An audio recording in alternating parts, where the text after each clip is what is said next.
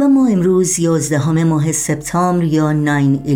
9-11 یادآور حملات تروریستی هولناکی است که 22 سال پیش در آمریکا از جمله در شهر نیویورک صورت گرفت و نزدیک به سه هزار مردم بیگناه رو که از ملیت‌های مختلف اما اغلب آمریکایی بودند به قتل رسوند و هزاران نفر را هم مجروح کرد.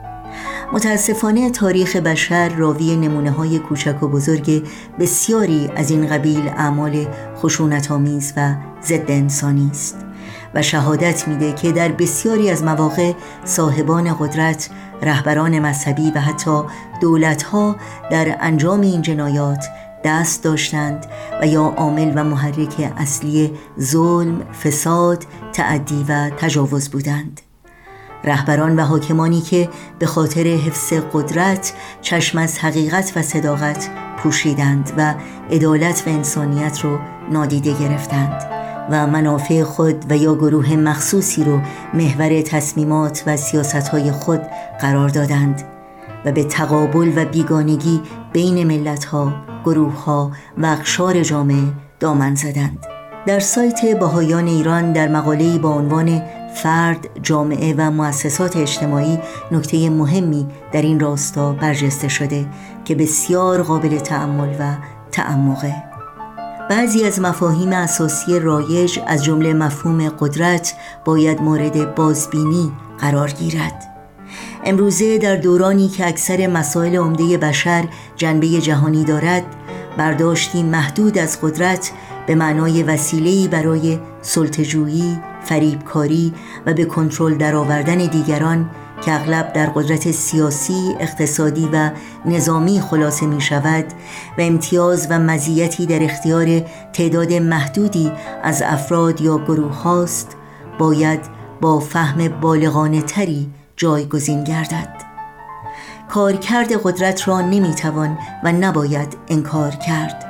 قدرت را می‌توان به عنوان قابلیتی نامحدود برای ایجاد دگرگونی و تحول در نظر گرفت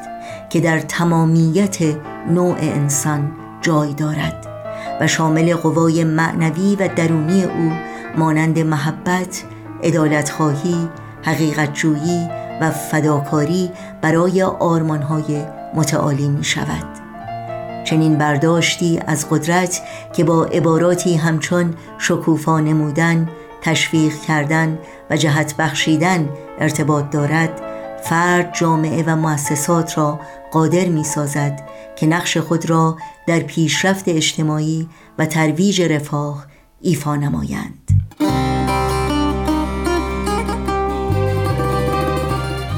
شما می‌تونید متن کامل این مقاله رو در سایت bahaisofiran.org مطالعه کنید.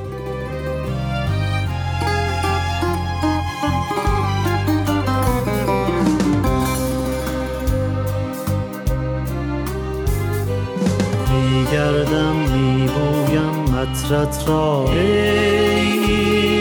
ایران بیتابم می‌خوانم شعرت را. ای درمان میخندم میرقصم از شوقت ای جانان